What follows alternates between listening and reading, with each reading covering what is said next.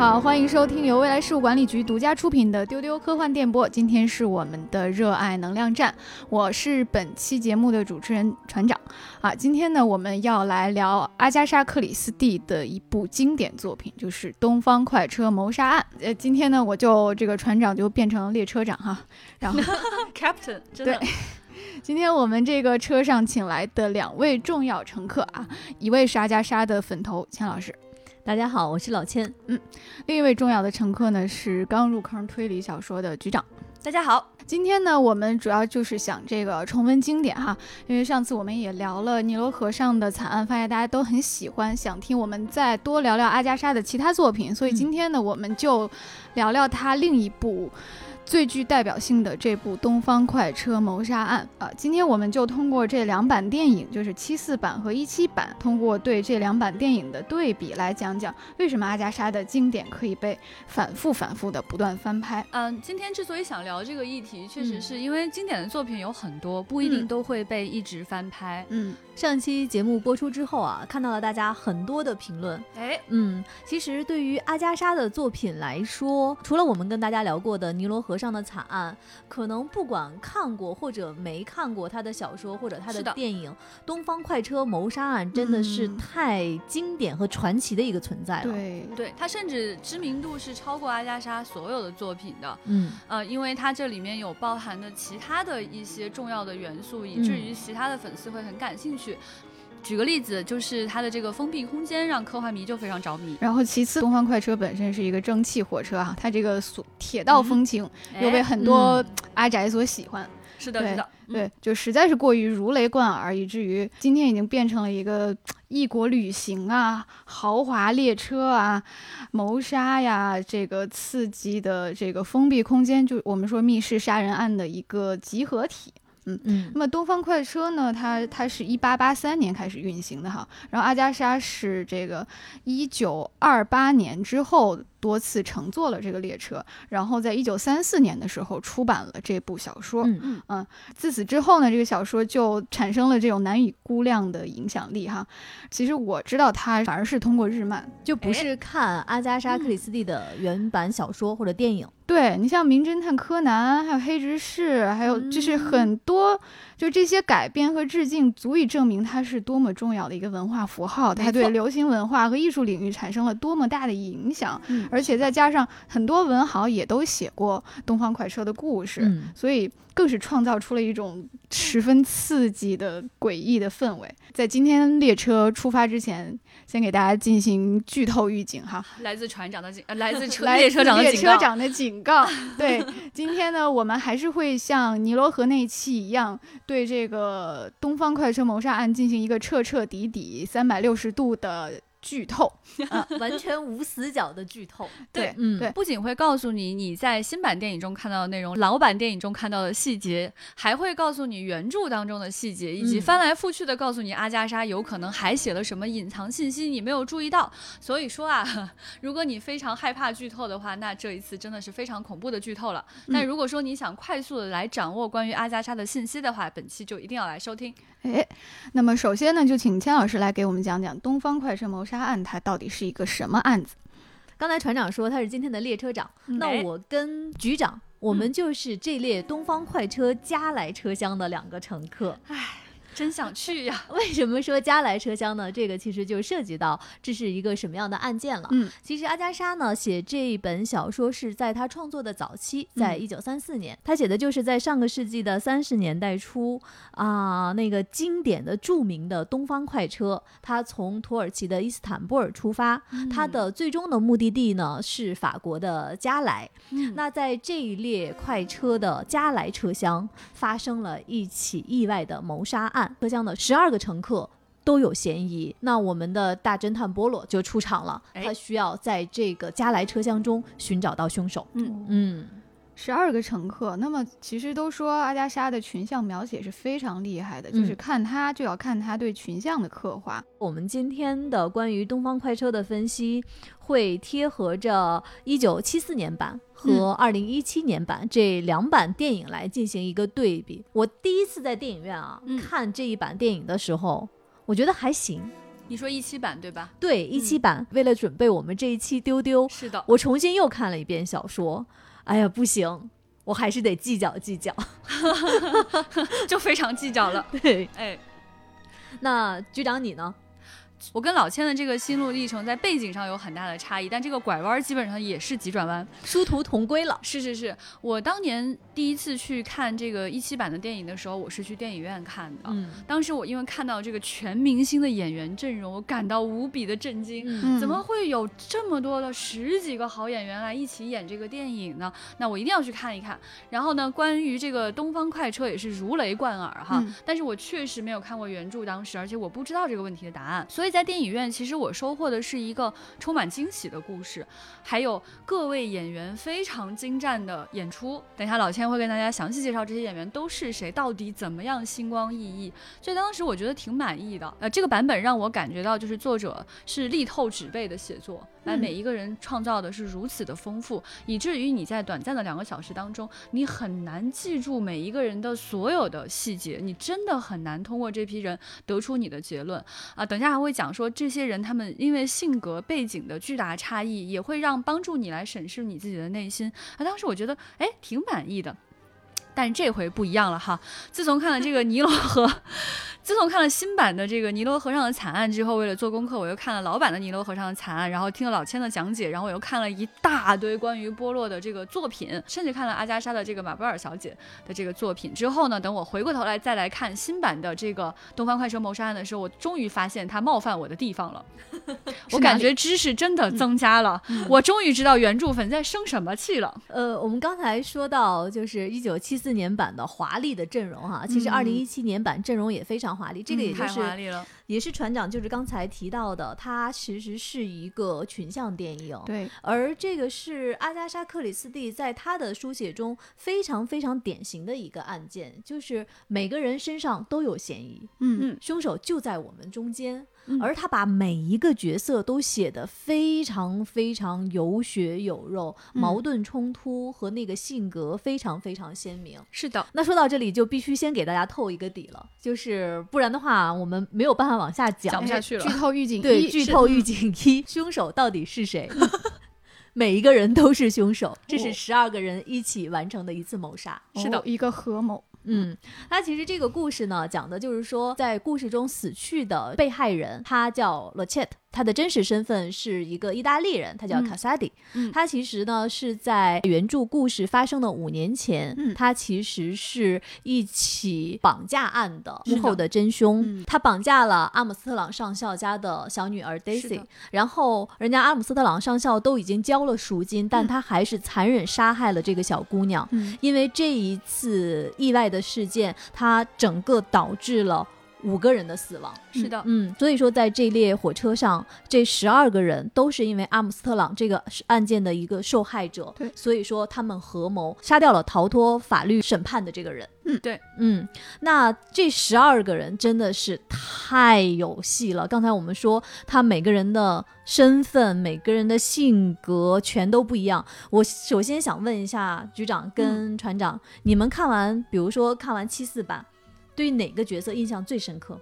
我我对七四版印象最深刻的是那个老太太，她看起来非常有嫌疑，嗯。因为当时给她的灯光和她那个昏暗的环境，嗯。都是在呃都就是拉上窗帘，然后在一个光线相对暗的一个情况下对她进行的这个问话，而且确实当时能够听出来她的这个回答是在闪躲，并且在整个谈话的过程当中，你能明确的感受到她跟死去的那家人的呃深度联系，嗯所以他的嫌疑非常的大，但与此同时，你能看到他身上那种沉重的悲伤，所以我对他印象是最深的。嗯，嗯船长呢？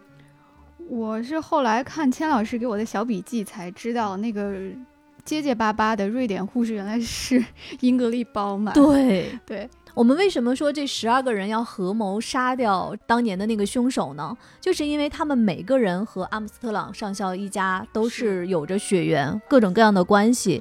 比如说在这里面，大家看到最后会知道，整个这起事件的操纵者她是哈伯特太太。嗯嗯，她是阿姆斯特朗夫人的妈妈。阿加莎·克里斯蒂给她的身份是，她是一个非常非常优秀的舞台剧的女演员。是嗯，那在七四版的电影中扮演哈珀特太太的是非常传奇的好莱坞演员，她叫劳伦·巴考尔。嗯嗯，呃，另外呢，就是刚才船长说到的英格雷·褒曼。英格雷·褒曼大家知道，她在黄金好莱坞的那个时代是希区柯克的女主角，嗯非常非常美的一个瑞典演员。是的，她在这个电影里面呢，她演一位结结巴巴的瑞典护士。嗯她因为这个角色获得了奥斯卡最佳女配角奖。嗯嗯，另外，其实给我印象非常深刻的还有一个人，大家有注意吗？在七四版里面扮演那个来自印度军团上校的人是肖恩·康奈利，嗯就是第一任零零七的扮演者。同时还有一个人，我看到他我就觉得很恐怖。大家有看过希区柯克的著名的电影《精神病患者》吗？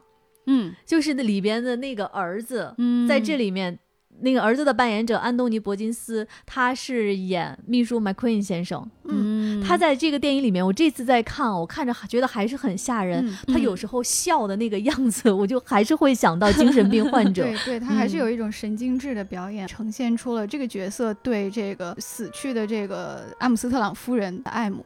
嗯，对，所以刚才给大家列举这些演员的例子哈，其实嗯就是想强调说，在阿加莎·克里斯蒂的原著以及说一九七四年版，它这里面那个人物的扎实，嗯每个人身上的那个故事性、那个冲突性，嗯它就完全能够让你体现说，凶手就是在我们中间，是的。每个人他就是有谋杀的嫌疑，而且他的嫌疑就是百分之百。嗯是的，当时看的时候就有一种我真的把每一个人怀疑了遍。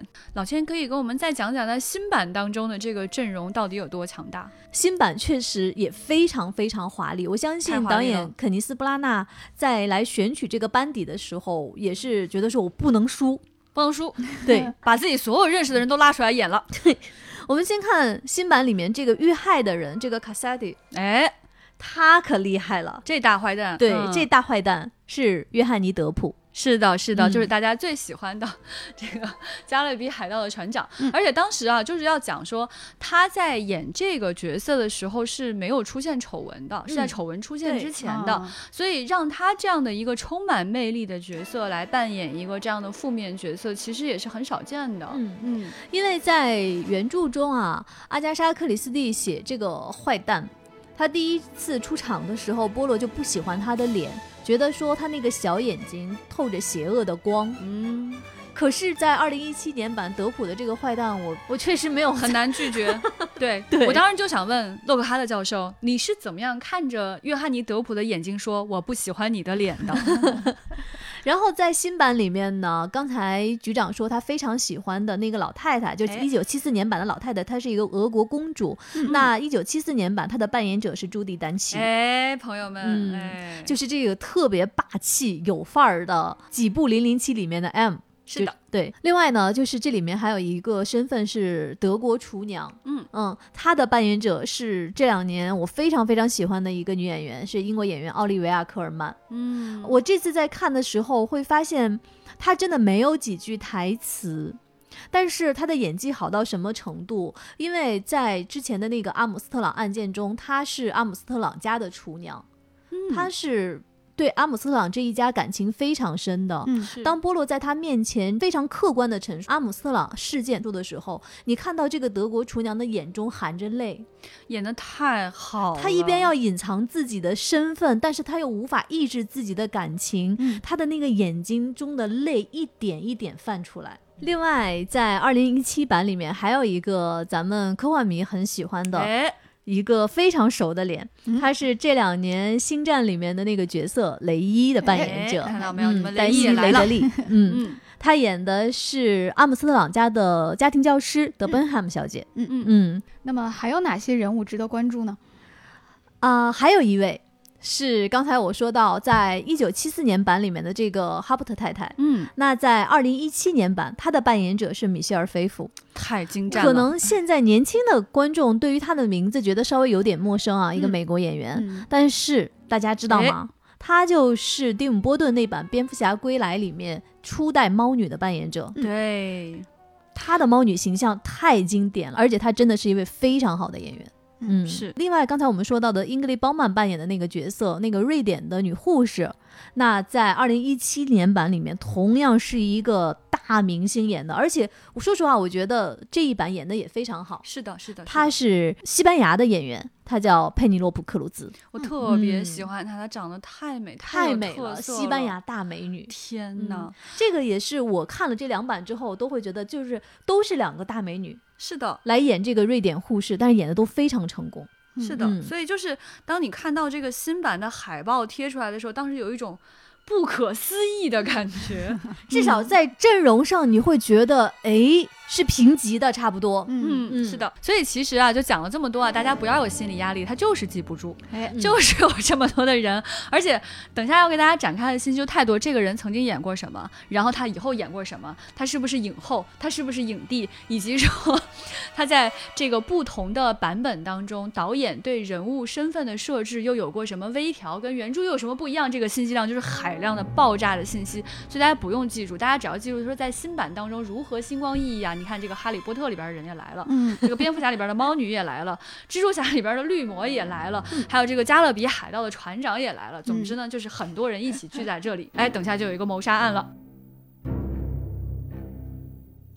所以刚刚老千讲到说，就是这个十二个人要去合谋，想知道老太太原来是怎么写的呢？阿加莎·克里斯蒂在她的小说中，其实是到最后了，波罗在分析整个案情之后，他有这样的一段表述。嗯，波罗是这么说的：“他说，我看到了一幅完美的镶嵌图案，每个人都扮演着分配给他或者他就男他和女他的角色，一切都安排得如此巧妙。要是有任何人受到怀疑，其他一个人或几个人就会为他澄清，并且把问题搅乱。”整件事是个巧妙设计的拼图玩具，每发现一片新的线索，案子的困难就多增加一分。嗯。嗯。太精彩了！其实，在这个推理故事当中啊，往往就是说，我们看一个新的线索出现了之后，它反而给你一些新的灵感，逐、嗯逐渐导向那个最终的答案。但是，确实在《东方快车谋杀案》为什么如此经典，就是因为它每给你一个新的线索，每一个人说出来一句新的话，反而让你的大脑更加的混乱。嗯，因为它就是在弥补对方说话的漏洞，甚至把你引向更新的漏洞。对，你看着一个一个漏洞的出现，然后你发现这些漏洞互相关联，甚至不关联，你就会觉得非常怀疑自己。我刚才想的事情好像都是错的。嗯嗯，对，所以说什么样是好看的人物群像哈？除了说我们要看这种明星飙戏，每个人要演出自己的生活经历、生活观、价值观等等，还要看这些人是如何搭配的。对，而且你看在这个里面哈，就特别精彩的一点是，它甚至映照出这个世界非常有趣的样貌，就是光是国籍就特别多。所以，呃，当整个影片在推进的时候呢，其实非常容易让观众和彼此来审视内心，嗯就是你的偏见将会降临在哪个国家的人身上。嗯，你的偏见将会降临在哪种职业的人身上？对，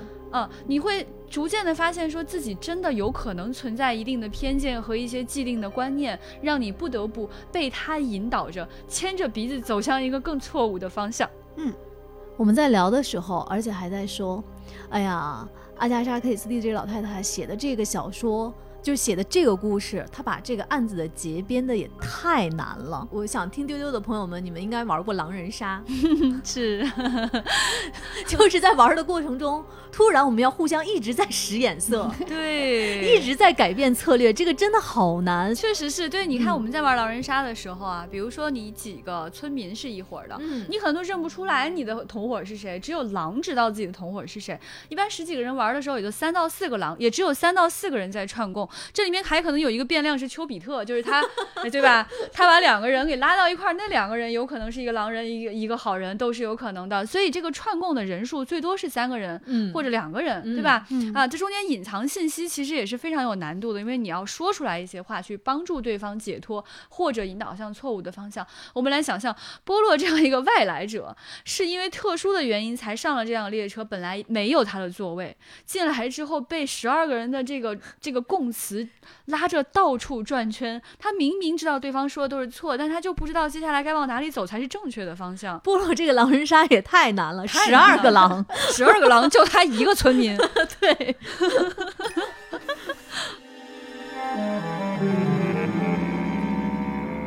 刚才我们聊到了十二个嫌疑人来自各个国家，横跨各种阶层和背景，这个实在是太考验创作者的功力了。那么，两位就给我们说一说，两部电影到底是怎么呈现这十二个人的，有什么各自的优劣之处？嗯，就想讲一讲我跟局长我们俩怎么是在这个心路历程、啊，心路历程如何哎殊途同归。其实刚才我们介绍了一九七四年版的这些演员阵容哈，呃，但是其实一九七四年版的这个导演他太厉害了，他叫西德尼·吕美特，是一个美国导演。呃，大家可以去查一下他的资料啊，在他的个人作品的这个列表里面，他其实有一。部在豆瓣上，我看到打分是九点四分的一个电影，哇哦是一九五七年的作品。这个作品非常非常有名，是叫《十二怒汉》。也哎也是十二，对是十二和十二是巧合吗？其实它的故事在一个元素上是一致的，嗯其实就是西方的陪审团制度。是的，嗯是要需要十二个人来审判。对，那《十二怒汉》呢？其实这个电影它后来被改编为非常非常多的版本，它讲的也是陪审团的这十二个人面对着一个既定事实的案件，他们如何通过自己的分析来发现这个案件其实在后面是有一个非常大的一个案情的一个转折。那在这一点上，它跟《东方快车谋杀案》在最后情节的走向上有某种的相似。所以我说这些，我是想讲，他非常善于驾驭这种在封闭的空间里面，在有限的时间里面，众多的角色，然后每个人身上都有自己的一些矛盾和特征，然后如何面对一个事实，然后又造成了一个结果的这样的一个逆转，这样的故事，戏剧冲突非常非常强。嗯，嗯，那至于到二零一七年的这位导演，是的。我们很明显的看到，洛克哈特教授在乎的人只有他自己。我其实啊，我为什么说我在第一遍看二零一七年版的时候，我没有那么觉得被冒犯或者是生气？我是在二零一七年版里面，我其实是看到了一些他的创新，嗯，我看到了这一点的，是的是对，是因为呃，肯尼斯·布拉纳他是英国非常著名的一位莎剧的导演和演员。嗯，其实你看，在一七年版里面能看到很强烈的一个舞台造型的一个特征。嗯，嗯，我举个例子，就是到最后，大家知道啊、阿加莎惯用的一个套路，就是啊，波洛会把这些嫌疑人都聚集在一个房间里面，嗯嗯，说现在我们的杀凶手就在我们中间，他开来、开始来讲这个案情。嗯在二零一七年版呢，他设置了让大家都从车上下来，去到了一个桥的那个隧道的洞里坐在一个长桌前，妙，那个画面真的拍得很漂亮。很妙。十二个人坐在那儿，真的让我想到了达芬奇的名画《最后的晚餐》嗯是的，是的，嗯，对，就是其实你在他的这个影片当中能够看到他想要去用力的这个方向。那大家想象一下，当时的我没有看过原著，也不了解这个故事最后的真凶是谁，一口气我已经看了十三个人了，我已经整懵了。当洛克哈特教授不是当波洛 拿起一张照片，对着照片深情地说：“哦。”卡特琳娜我心想这又是谁啊？当我一直往上加人，是不是？我当时好纳闷啊！这，请问这位女性跟这个案情又有什么关系？多年以后我才知道，她没有关系啊，朋友们，这个角色她就不存在啊，她就是在尼罗河里边，她又编出来她曾经爱过的死去的那个爱人啊，原来搁这儿就加上三儿了呢。而且我们说哈，就是阿加莎写的这个波洛，他本来是灰色的这个大脑细胞非常发达，嗯行动力不是很强的人。嗯我们上次在讲尼罗河的时候就已经吐槽他去追凶的这个过程哈，还有刀还跑 啊，他本来胆子也不是说特别大的一个人，然后他行动力又不是很强的一个人，矮矮的一个小矮胖，矮胖矮胖一个人，头像鸡蛋的一个人，他追人家干啥呢？他这次又追，他在其实他的《东方快车谋杀案》里面他就已经追过一次那个会计了。对，就是这些，在第一遍看的时候真的没有注意，还有这些大场面呢，还躲枪呢。是的，朋友们，当时的我已经被十几个人整懵了，我没有注意过这些细节啊。这个时候让我看，我了解了，说阿加莎原来想写的东西不是这样的时候，我就有一种很被骗了。而且我们看到说，就是在尼罗河当中啊，我们能看到洛克哈特教授他主要想拍的人是他自己，嗯就讲这个波洛这个人是一个什么样的形象。那在这部电影当中，其实这个迹象已经出现了，但是被我们刚刚说的这十几个人的星光熠熠给遮掩了。我们刚刚讲到这个猫女对于这个哈伯特太太的这个精湛的演出啊，真是每次看每次落泪。所以就是当时这样的一些人物信息遮掩掉了，说他本身想要去神话波洛这个人的野心跟莫名其妙的方向。但是我这次看就很注意，你看啊，他为什么为什么说他想要去神化这个角色？他在开头和结尾都强调了他的对称性。他为了强调这个对称性，以至于半天都上不了车。前面哈、就是找人给他弄鸡蛋，第一次鸡蛋不对，第二次鸡蛋还不对，两个鸡蛋大小不一样，他就一直搁那儿纠结，然后他就嫌别人领带没有对称，对然后就跟大家讲我这个胡子特别对称，然后还讲了一个台词说这个对与错之间啥都没有，就是我的鼻子特别的对称，然后呢，甚至还有一个细节，他一脚踩在了牛粪上。对他一脚踩在牛粪上，朋友们，一个比利时住在英国的绅士，他竟然把另一只脚又踩在牛粪上，就是为了对称啊，朋友们。啊，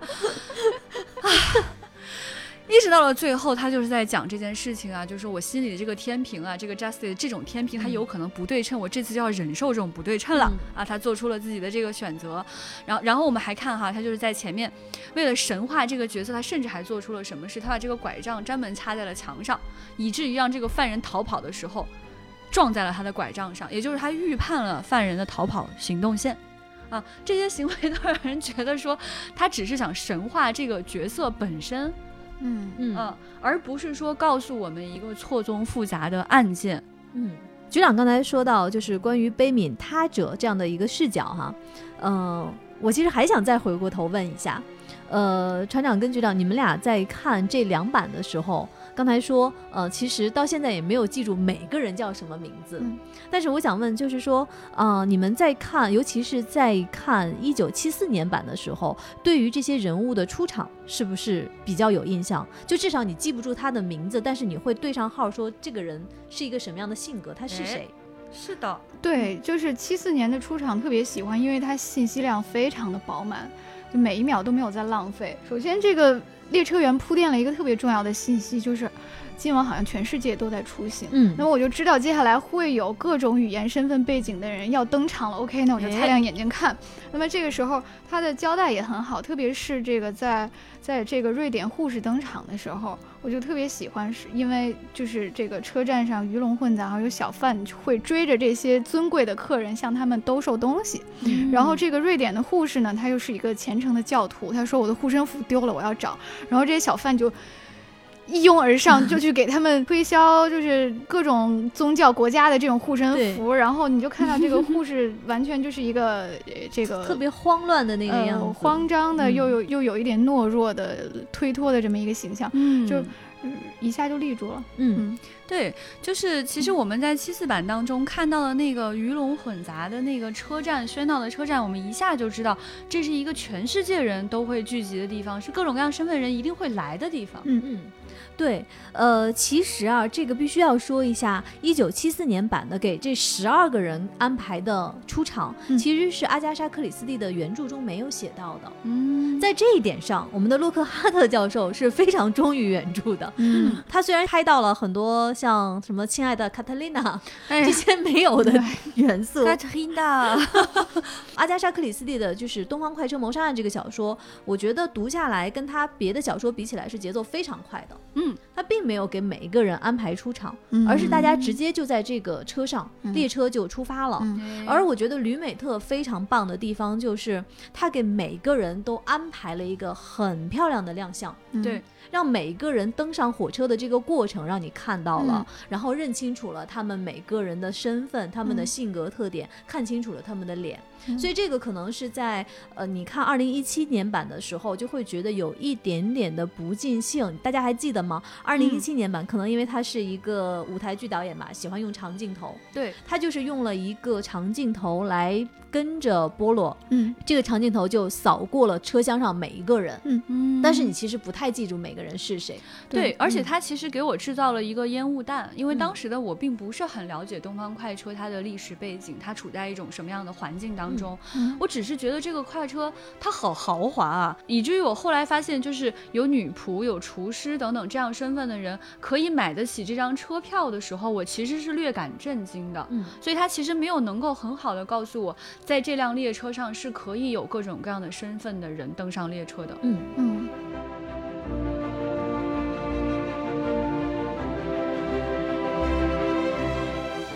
对，刚才我们说到不要有心理压力哈，就不需要先记住这十二个人。其实看的就是这些，呃，横跨各种背景的人，既有皇室贵族，还有平民百姓，他们看起来跟案件毫无关联，但是怎么会聚集到一起呢？就必须要谈到这个故事发生的舞台，也就是著名的东方快车。在讲这个作品之前哈。我呢，就是特别认真的去做了一些复习，看了很多影片，然后我一来发现我同桌就是老千啊，他好卷啊，他到处查资料啊，他看原著、看电影，然后还查各种各样的书，甚至是跟这个谋杀案没有关系的书，就是想要跟大家讲清楚东方快车处在一个什么样的历史阶段里面。哎，来，请。反而是做了这么多功课，查了这么多资料之后，呃，唯一想说的就是东方快车实在是太传奇了。只有在东方快车上面能发生阿加莎·克里斯蒂安排的这十二个人合谋杀人的案件。嗯嗯，那么你是要先介绍它的历史原型呢，还是我们来说说它这个封闭空间设计有多妙？呃，我们可以先说一说啊、呃关于东方快车啊。其实在，呃录制之前，我问局长和船长有没有去过伊斯坦布尔。嗯哎呀，好想去啊！真的是，就当年看这个帕慕克写的《伊斯坦布尔》之后，当时就有点上头，一直想去这个城市，还没有机会。说到伊斯坦布尔啊，我去过这个城市，而且这个真的是我个人的一个毫不夸张的经历。嗯我当时到了伊斯坦布尔之后，呃，我的向导是伊斯坦布尔大学的一位教授，嗯哇，你这个 嗯，我就问他，我说我想去希尔凯吉火车站。他就笑了，他说：“你想去东方快车的终点看一看吧。”刚才在节目开始的时候，船长就给大家介绍了东方快车，其实是一八八三年它首发的横跨欧洲大陆的一列火车。嗯它最开始它的呃始发站是巴黎，它的终点站是伊斯坦布尔。嗯，那天船长问我说，它为什么是东方？伊斯坦布尔就是一个架在东西方之间的城市。嗯对，其实这是一个地理上的概念。对于当时的欧洲来说，伊斯坦布尔和土耳其就是近东，嗯就是他们就是东方的一个起点。嗯欧亚大陆的分割线就在伊斯坦布尔。嗯呃，我对伊斯坦布尔了解完全来自于帕慕克写的小说。就在这个小说当中，我看见伊斯坦布尔是一个架在东西方文化之间的城市。在这个城市当中，它既有自己的文化，也有来自东方的文化，也有来自西方的文化，所以它所有的这个文化就会交织在这个城市里面，是它让这个城市非常迷人的重要的原因。其实我们刚才说的是伊斯坦布尔这个城市的传奇，对，它在那个时候被认为是整个世界的一个十字路口。哎，嗯，那那为什么说到在这个城市的这列火车又这么传奇呢？这个就要翻开我刚才我的这个资料的小本本，是这么说的：卧铺火车是首先在美国推出的，嗯它让那个时候旅行的人在车上睡一夜成为了可能。嗯那在这个之后呢，呃，比利时的工程师他叫佐治纳吉麦克，他就一手策划了东方快车，就是欧洲的这列豪华的火车。而当在火车上面过夜睡觉这件事情成为可能之后，那长途旅行就可能了。嗯这个就是说到刚才我为什么强调说我们是加来车厢的乘客。那东方快车谋杀案是发生在新普伦伊斯坦布尔这条线上，是因为东方快车在一八八三年它首发之后，到了阿加莎克里斯蒂，她乘坐东方快车的上个世纪的二十年代，东方快车是达到了一个鼎盛的时期，它开辟了很多新的线路。那我们看到在书上他写的这这条线路呢，是从呃土耳其的伊斯坦布尔出发。到法国的港口城市叫加莱，其实去加来的这些旅客，他们的目的地是伦敦。嗯他到了加来之后要换轮船，然后再到英国去。那整个这个旅程是三天三夜，嗯它其实是东方快车最长的一段旅程，是横跨整个的欧洲大陆。那个时候，为什么大家会认为这条线路特别传奇？就是你睡一觉，睁开眼睛就到了那个想象中的东方的城市，嗯有着清真寺的尖顶，有着宣礼塔的声音，有着水鸟飞过博博斯普鲁斯海峡，然后蒸汽机车，整个的那个蒸腾起来的水汽，给你一种不真实感。天哪，太美了！人生中要是有机会坐这样的火车，真是太好了。另外呢，就是我们刚才说，为什么这个故事它只可能发生在东方快车上面？这个其实是阿加莎·克里斯蒂在这本小说里面的一段原话，就是当这个车它刚刚出发的时候，嗯这个凶杀案还没有发生的时候，嗯在车上呢，波洛的这位朋友，他就是列车公司的董事，哎他看着车厢里的这些人，他就给波洛说：“他说啊，如果我有巴尔扎克的文笔，就要好好描述一下这番景象。我们周围的这些人，不同的阶层、不同的国籍、不同的年龄段，三天的旅程，把这些互不相识的人聚集在一起，在同一个屋檐下吃住，谁也离不开谁。三天之后各奔东西，再也不会见面。”嗯波洛说：“除非此刻发生一些什么事故。”嗯，这就是我们后来说的立 flag 了。嗯 对，就是这样的一个传奇的时代，这么传奇的一列火车，汇集世界各地各种身份背景的人在同一个车厢，嗯才会发生这个特别不嗯寻常的案件。嗯太美妙了！我真的是觉得，就是这个应该进入到那种这种人生 dream list，对吧？有机会要去 check 一下的、这种，哎呀，梦幻，就是你你睡一觉醒来到了另外一个地方，再闭上眼睛再醒来又到另外一个地方，。对，然后车厢里的人就是来自世界各地的、来自不同职业的人，然后大家汇集在这里，本应该是彼此不相识的人，嗯所以才造成说阿加莎可以去写这样的故事。嗯也是当年这个老太太，当时还不是老太太的情况下，坐了这个车，她观察到的一种非常美妙的情景。嗯我想她当时坐在车上，我想象她，她看着外面的美景，看着车厢里的人，嗯然后。然后吃着，哎呦，咽口水了。然后吃着车厢里面最好吃的东西的时候，他在想，万一这个车厢里的人他们互相认识呢？假如他们因为某个原因被联系在了一起呢？嗯刚才局长说吃着车厢里面好吃的东西，其实这个也是东方快车的一个首创，是也哎是它的一个传奇。嗯就是在东方快车是第一次有了。餐车在之前的火车上是没有的。那大家如果你仔细看一九七四年版的这个电影里面，就的每个人登场出发的时候，你们记得吗？就那个镜头，他多次出现了车上的这个大厨，嗯，他在挑水果，他在闻那些蔬菜，嗯，嗯，最重要的是还。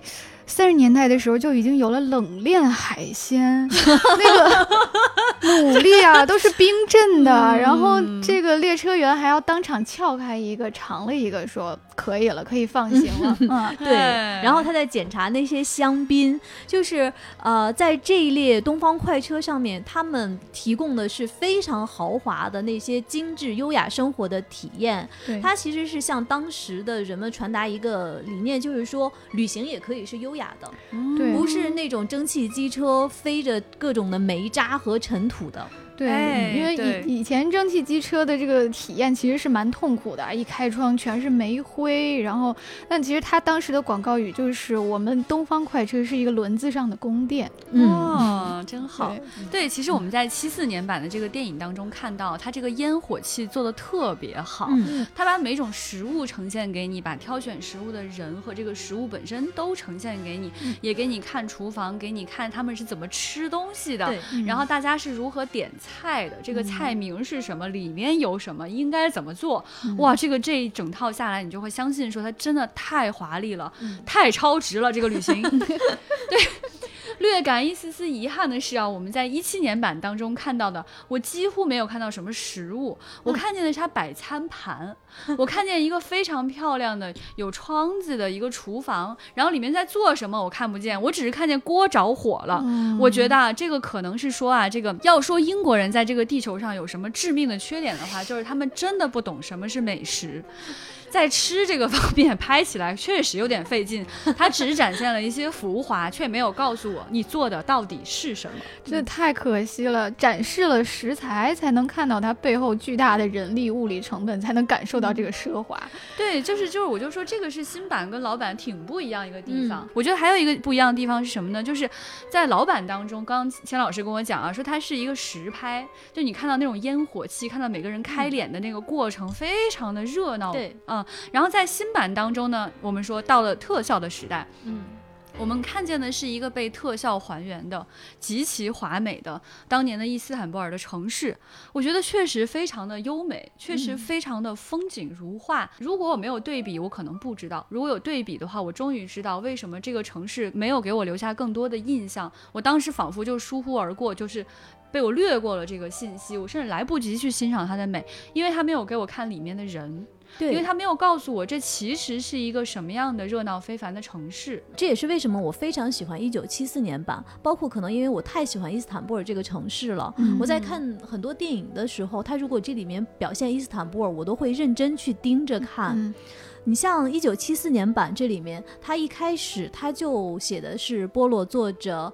轮船，它要横渡博斯普鲁斯海峡去谢尔凯吉火车站的这样的一个场景，它确实就是一个夕阳下的蓝色清真寺的实拍，让你看到这个传奇的横跨亚欧大陆的城市，东西方文化的交融。这个水鸟飞过博斯普鲁斯海峡，它就是这个样子的。嗯，然后另外呢，我很喜欢他在车站对于这些包括路人的表现。哎，我也特别喜欢。对对，我还跟船长数过，我说你看这里面，它除了这些。登场的主角，他表现了非常非常多国家的人，有穿着和服的日本女性，嗯。嗯，有好像头上顶着一些什么南瓜还是什么的非洲人，穿豹纹的，哎，穿貂的，对，然后还有各种欧洲的贵族的贵妇人，对。啊，有贵族，然后也有穷人在乞讨，嗯。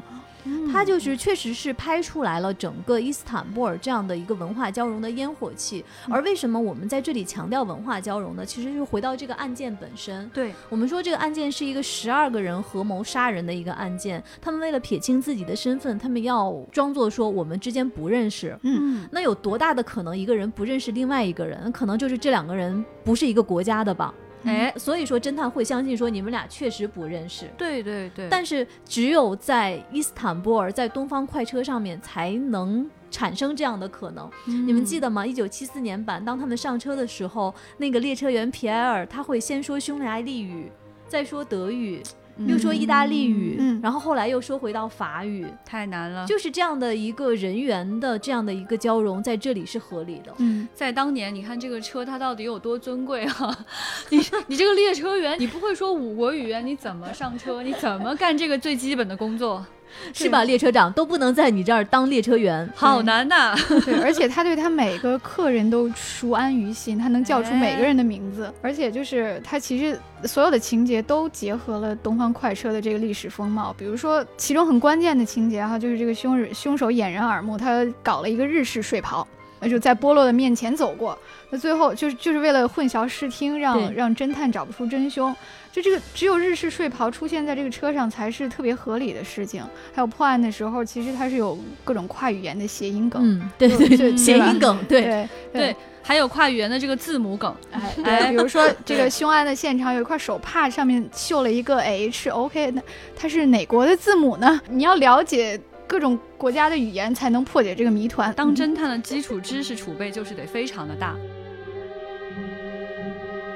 呃，我觉得两位还忘了一个非常重要的主角，就是这个蒸汽列车它本身呀。哎，这个车真的非常棒。哎，就说到这个车呀，我要再引用我的资料里面阿加莎·克里斯蒂的一个原话：这列火车对阿加莎·克里斯蒂本人当年的吸引力有多大呢？他是这么说的：他第一次坐东方快车的时候，他说。我要坐着火车出发了！感叹号！我上车了！感叹号！我竟然真的坐上了传说中的蓝色列车，外面还挂着牌子“加来伊斯坦布尔”。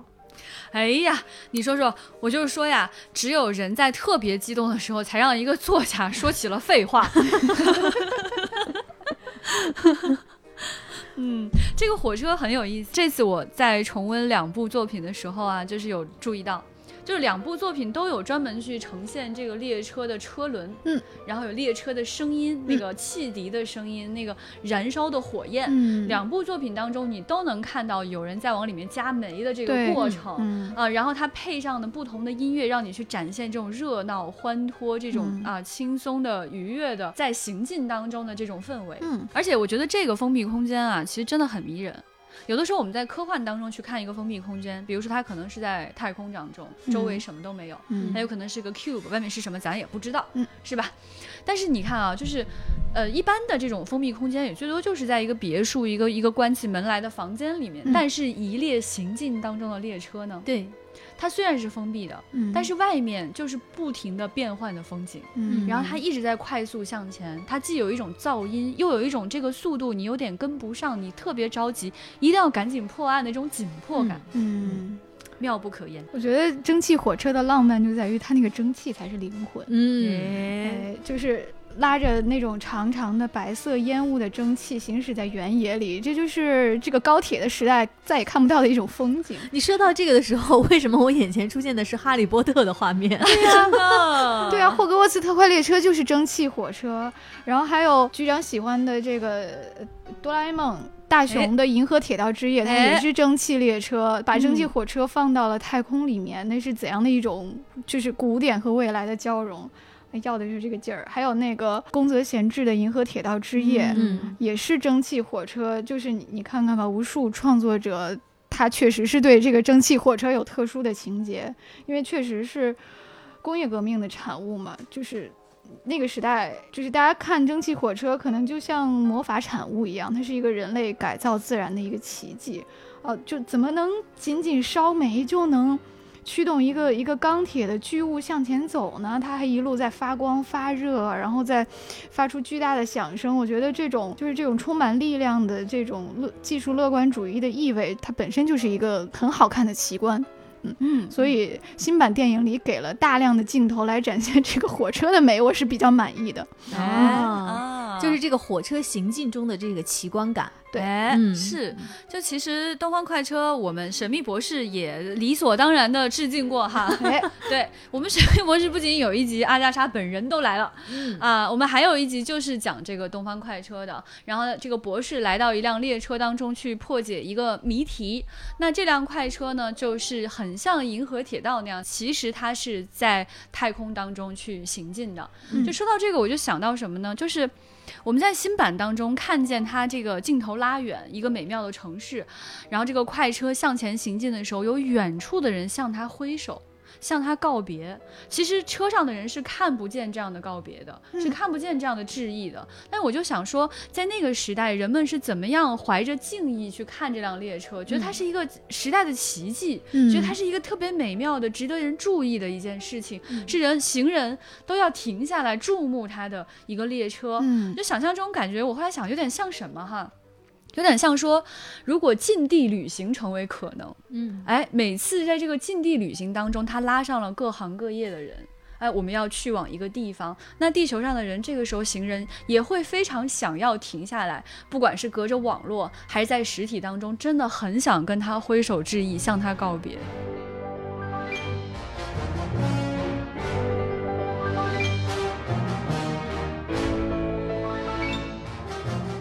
局长说的近地旅行是以后的事情，但是我真的真的很推荐，尤其是看过《东方快车谋杀案》的朋友们，嗯有机会一定要去一下伊斯坦布尔。听完二位的讲述哈，我就比较能够清晰地抓住这个作品的气质，因为在尼罗河的时候，你们会说它比较侧重于阶级差异的描写。嗯那么这部呢，它其实是利用东方快车的这个背景来侧重对地缘文化差异的一个呈现。对，呃，也就是东方快车吧，它独特的这种文化内涵和附加价值，才可以让这个案件的悬念和难度其实陡然增加。嗯一辆移动中的一个暴风雪的山庄，十二个迥然不同的人。但是我们又说到阿加莎所有作品的重点，它其实不在于结局的那个反转，也不在于这个推理技巧的炫耀，而在于它对人性的呈现。是那么《东方快车谋杀案》到底呈现了一个什么样的主题呢？钱老师，我理解的这是一个其实是关于复仇的故事。嗯但是这个复仇的故事，其实最后他们为什么这十二个人要复仇，讲的是要放下的故事，嗯要放下他们曾经经历过的这件苦难，要放下非常沉重的心理的创伤，这些人要继续往前走。嗯他们要继续自己的生活。嗯，这个也是我非常喜欢一九七四年版的一个整个的基调，因为我们现在已经知道这个故事了。当火车汽笛拉响的时候，那个烟雾蒸腾起来的时候，当火车往前走的时候，其实谋杀要开始了。嗯这个车厢里的十二个人，他们要去杀掉一个人，但是整个七四版在火车行进的时候，它配的那个音乐是一个非常轻快的音乐，它给我的感觉是昂扬的，是勇敢的。嗯，这种昂扬和勇敢是告诉我希望在哪里，正义在哪里。嗯嗯，这个是我甚至在看一九七四年版的结局，包括二零一七年版最后的结局。当他向我还原当时杀掉卡萨迪的那个场景的时候，我会流泪。嗯我看到十二个非常非常坚强的人，他们怎么去完成心中的那个正义，嗯怎么去让正义得以伸张。嗯。嗯。对，这样想太好了。就是我我看完这个故事啊，总结一下哈，就几个版本，就是七四年版本、一七年版本和我一另外又看了一个，就是 BBC 拍的一个就是电视剧集嗯《大侦探 Polo》的第十二季的第四集，刚好讲的就是东方快车这个故事啊，里面也是众星云集啊。看完这三个版本，我们可以得出一个结论，就是不管你在什么年代，杀害了一个小女孩都是不可以被原谅的事。是的，嗯对我们看，就是在这个七四年的版本当中啊，这个当这个呃卡萨蒂跟 Polo 要求说，我给你钱，你要保护我的时候。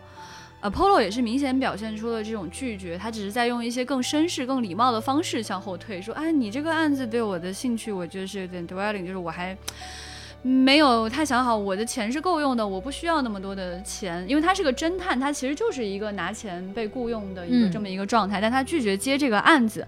然后当这个火车经过隧道的时候，再一亮这个卡萨帝消失了。那个门在晃，然后保罗站在原地愣住，就一种非常喜剧的方式告诉我们说这个人心里有鬼。嗯然后在这个一七年版本的时候，我们看见哈，这个当年的约翰德普跟对方说说我需要你保护我的时候啊，波罗就告诉他我不喜欢你的脸，我就想啊，为什么？嗯，就总之我不想接你这个案子，所以就是我们能够看到说，Polo 一开始就在思考这个人是不是值得被我保护的人。嗯当他最后发现这个人的真实身份，他就是杀害 Daisy Armstrong 的那个人之后，更是理解了说自己当时为什么对这个人是这样一种态度。他其实一嗯开始并不知道这个人是谁，嗯而到最后，Polo 就要面临一个选择，就是你要告诉警方你发现的真相吗？嗯那每一版的这个改编其实都给了我们不太一样的这个处理方式。嗯嗯，嗯我们在七四年，对他没有说我现在公布的是真相，他说我有两种可能，对一种可能是这个，一种可能是这个，最后如何你们来选。而我们在就是一七年的版本看到的是，就是洛克哈特教授写了一封非常深情的信，回信给这个已经去世的这个 Armstrong，就是希望大家都能重新找到内心当中的这个平静啊，嗯包括我也是，因为他选择了，他明显明显的明确的告诉大家，他选择告诉警方那个他编出来的答案，那个大家错误的引导他的那个答案，就是有一个陌生人上了车杀了卡萨蒂，他走了。这样的一个答案。在电视剧版当中，他让女教师跟 Polo 产生了一次对话，呃，他是用这个法律和宗教在对话，嗯嗯、呃，Polo 代表的是法律，他认为法律。呃，应该被更公正的执行。这个家庭教师他告诉他说：“说我问上帝，说我应该做什么？上帝说让我去做对的事。我认为我做了对的事，我就会很完整。” Polo 就问他说：“你觉得你完整吗？”他说，然后这位女教师她想了很久，她含着泪说：“但我做了对的事。”然后他们俩的对话就此结束。Polo 呢想了非常长的时间，他在做抉择，说我现在应该选的是哪一边？对，但我们从这些作品当中都看到说，在不同的时代，导演想要去告诉大家的这种挣扎都是不同程度的。嗯。啊，包括对这个人的审判、对他的杀害这个过程都是不同程度的。但是我们可以得出结论说，不管是导演还是阿加莎，还是所有的演员，大家都认为在任何一个时代绑架一个小女孩并残忍的杀害她，都是应该被杀掉的，都是不可以被任何人原谅的事。对，嗯。嗯嗯，我个人是比较喜欢七四版的这个结局，就是因为它的一种干脆和收敛。这也是我第一次看阿加莎的作品哈，就是没有我想象中的总结陈词，没有那种高光升华的台词，是的，而是的它。最后嗯迅速的收尾，就是这十二个人纷纷举杯庆贺，庆贺这个虽然是在法律之外，但是正义终于得以被伸张。但是波洛一言不发，他就关门走了，然后就影片就迅速的令人吃惊的就结束了。我感觉到就是他他并没有在下结论，他把这个问题抛给了我，就是对于一个一个罪大恶极的坏人。就是用私刑是对的还是错的？你你为了正义的这个目的，是否能用非正义的手段，包括谁有权利来进行审判？他把这个关于正义的辩证思考是留给了观众的。而且最后那个，我觉得他对这个大雪的运用也特别的喜欢，就是最后这个铲雪车来了，然后列车终于被从这个大雪围困的荒野之中救出来，回到了文明世界。然后这个时候镜头很多去给到这个白雪，就是大雪茫茫一片，它就像波洛和屏幕之外的观众一样，是一个绝对的客观冷静的客体，好像是在用一种上帝视角在俯视这一场发生的罪恶。嗯，对，其实我会觉得说，在这个地方如果留下更多的思考空间，会是一个更高明的处理手法。我们在洛克哈特教授讲的这个大段的独白当中，嗯虽然也找到了人性应该寻找平衡，确实就是讲的有点话有点说的太多了。嗯那在 BBC 这个版本当中，因为它的主角确实是 Polo，而不仅仅是要讲这个案件，因为它要表现这个人物，所以它有大段的这个呵斥和这种对抗性的这种独白。嗯，呃，虽然可以被理解，但是仍然觉得就是过于直白。这其实会更希望说能够看到一个更加留有余味的、更加让人去思考的一个处理方式，才会更像说阿加莎在这个故事当中去表达的内容。所以就想问问老千，那这个原著是怎么写的呢？呃，刚才两位说到的这两版电影结尾的处理，其实他们都还原了杀人的现场，嗯并且还原了这些这十二个人他们在案件之后的一些反应，嗯比如七四年版给他们让他们喝香槟，嗯很克制的碰杯庆祝。当然了，一七版有大段的波罗的内心独白。我想这个是作为电影导演，当他驾驭了这个故事之后，他一定要给我们观众一些内心上温存的一些期许。我们太想看到这十二个人他们是如何获得了内心的平静。是我我认为这个是可以理解的，但是在阿加莎小说的原著中，他更多的写到了这十二个人，因为当年的那起案件，他们每个人的痛苦。是的，因为你想一想，他们有些人是失去了自己的爱人，嗯。有些人是失去了自己曾经看护的那个小姑娘，嗯。甚至有人他失去了自己的女儿，失去了两个外孙辈，嗯。失去了女婿，是。有些人失去了姐姐，嗯。甚至有人。他因为这起案件，因为受到了一些污名，他之后没有办法再重新找到工作，是这些痛苦在小说中都被写得非常非常详细。是而这种痛苦在最后，阿加莎用了非常非常克制的一个手法表现出来了。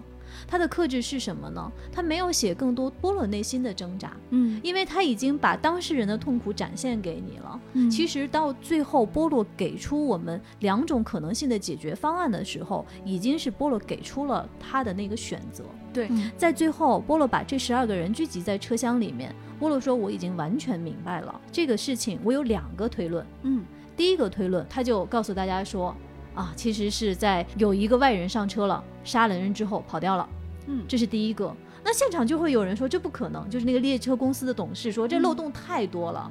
波洛说有漏洞吗？还有一个解释，他就讲出了这个案件的真相。对当他讲完真相之后，我们看到的那个哈伯特太太，他就做了一番陈词。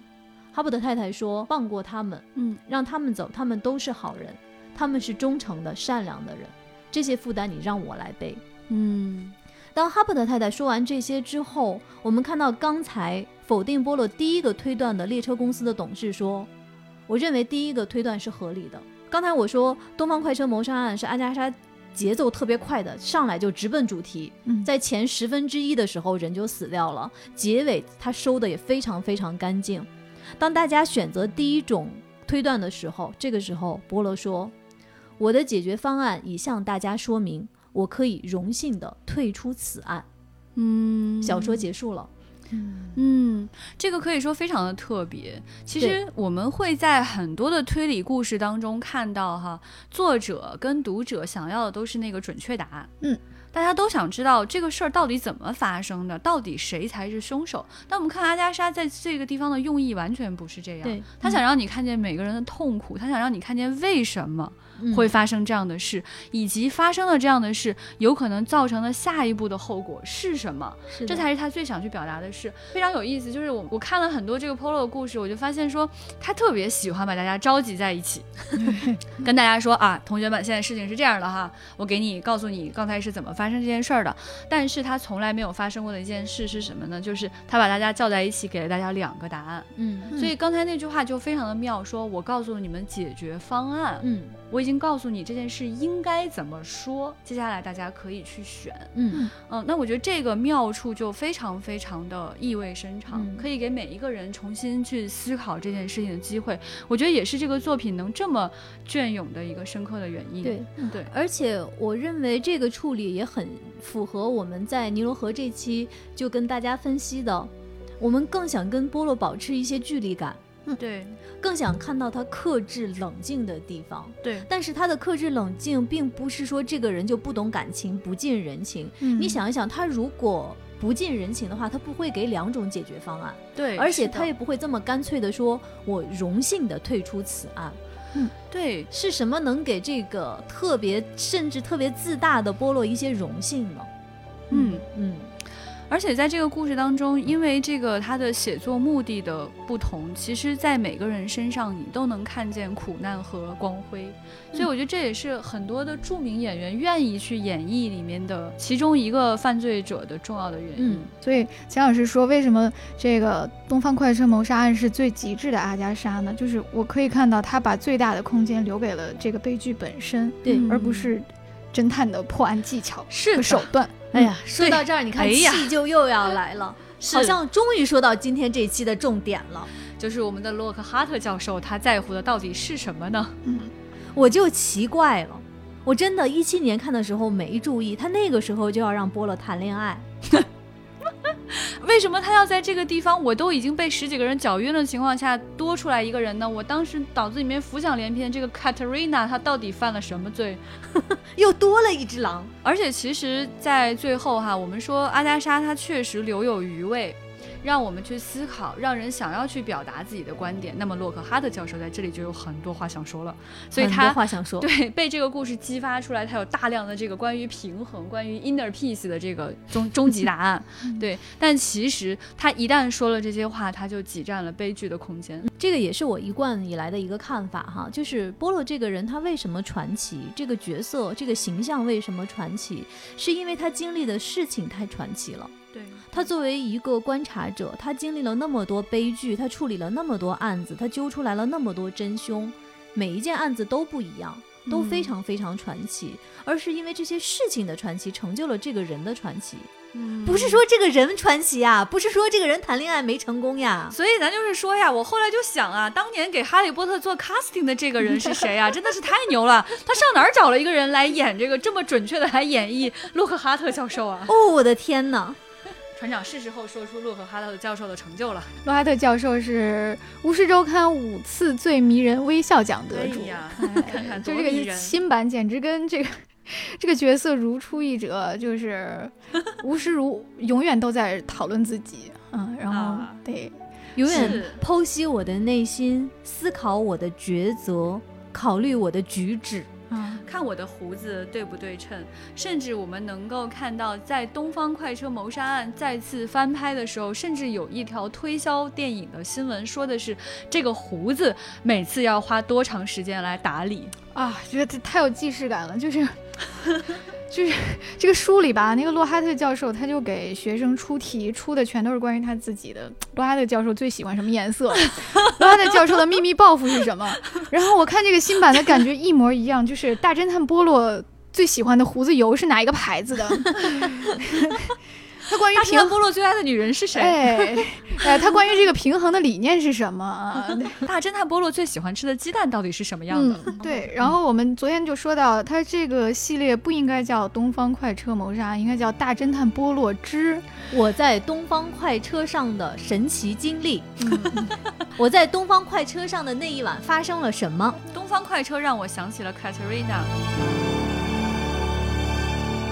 因为我们今天说的是翻拍嘛，我们在上一期《尼罗河上的惨案》也是两版对比了他翻拍的失败。嗯，呃，其实肯尼斯·布拉纳是一个非常非常成功的莎剧的演员和导演，嗯他在上个世纪九十年代把很多经典的莎士比亚的作品搬上了银幕，改编成了电影。但是我最近几天在想一件事情哈、为什么那么多改编的莎翁的作品我们就可以接受？为什么他改编的这两版我们都不接受？其实我觉得刚才我们的讨论回应到了一个问题，就是大家发现没有，他的改编有一个方向完全错了。是的，阿加莎·克里斯蒂重点讲的是事件本身的悲剧性，嗯，没有讲这个人的个人英雄主义。是的，而他在他的至少我们目前看到的这两版里面，高度提炼了波罗这个人的个人英雄主义，这个可能是作为粉丝特别特别不能接受的。对，我觉得就是其实创作者的意图对创作的结果的这个影响真的是非常大的。就当你想要去关注或者说神话一个主人公，那么你要用在关注他人。身上的这个篇幅一定会降低。那么阿加莎她的本意是关注这世间的悲剧，人又如何恢复秩序？我看见了哪些人间的疾苦？我希望看见的结果是什么？他会作为一个更有距离的一个观察者，表现出自己的悲悯，而不是说展现说我真厉害呀，大家看我的胡子呀。所以 你的创作意图，你的重心发生偏移之后，我们作为观众其实是很容易觉察到的。我们的这种不适是会浮现出来的。当我们冷静下来之后，就会明白到底哪里不对。我们讲说这些故事，它有拍的好的地方，有可圈可点之处。比如说我们刚刚说这个初代猫女所饰演的这位角色，我真的是看一次哭一次，觉得她真的是太动人了。你深深的被他拽进他的那种痛苦当中，你真深深的渴望他的内心可以获得新的平静，而且你真的知道他是为所有人在考虑。我不知道你们有没有这种感觉，就是他写的这些类型，就感觉都写到了极致。我觉得阿加莎，因为他写的多，又写得好，就后来很多的侦探作品，嗯，至少在我看来就很难看出来新意了。前两天老女士就是老易给我推荐了一个英剧叫《喜鹊谋杀案》，嗯，他说特别特别好看。我看了之后，确实它那个叙事很新颖，它是一个双线叙事，在现实中和在小说中，它同时在破案。但是我看完之后，我就告诉老易说：“我说其中那个那个凶手吧，我已经猜到了，是因为阿加莎就是那么写的，哦就是他那个模式和他的那个对话，就是完全是阿加莎在其中的一部小说里面就是这么写到的。嗯所以我觉得这个是翻拍阿加莎很难的一个地方，但可能因为刚才局长说，为什么还是有那么多翻拍？因为他写的太极致了，对，所以说在不同的时代和不同的语境里面，都想在这样的一个同样的故事模板下面，嗯来拍出一些新的一些地方。所以你看，在这几年，呃，BBC 其实拍了好几部经典的他的作品，像《无人生还》，还有《ABC 谋杀案》，嗯包括《无妄之灾》。他的这几个翻拍里面，就有些改掉了阿加莎原来安排的那个凶手。你能看到翻拍者的努力，嗯，他努力想在这个故事的架构上面拍出来一些新的思考和理解。但是目前，至但是至少人家都没有放大侦探的个人英雄主义。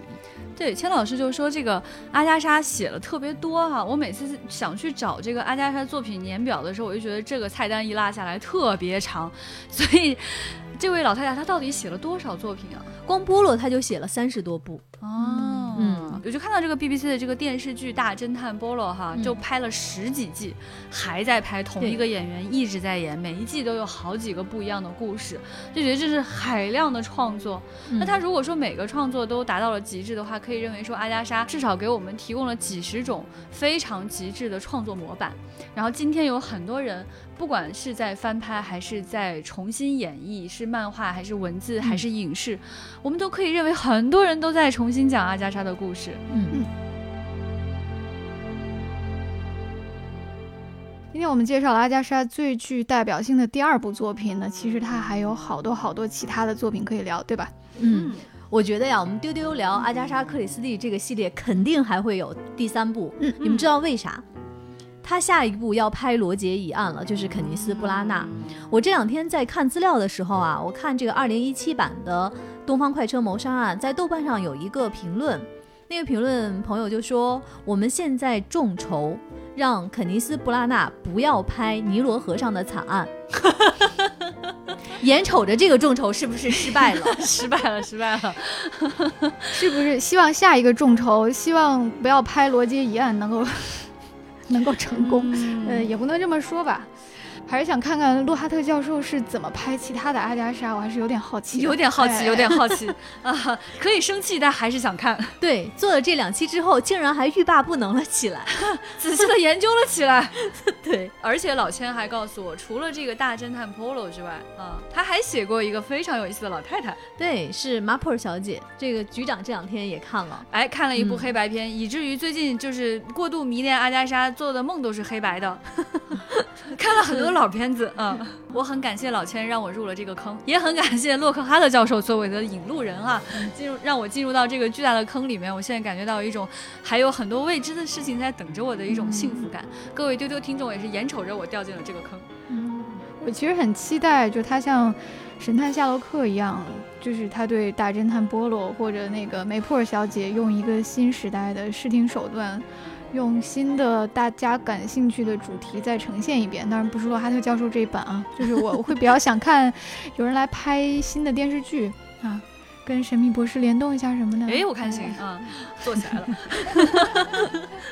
今天留给大家的问题就是哈，经过我们两期的案例，你有没有入坑阿加莎呢？哎，如果你成功入坑，你还想听我们介绍阿加莎的哪一部作品？听我们分析她的哪一个改编的电影或者是小说原著呢？欢迎在留言里告诉我们啊。嗯，大家听了这两期节目有什么感想，也可以留言告诉我们。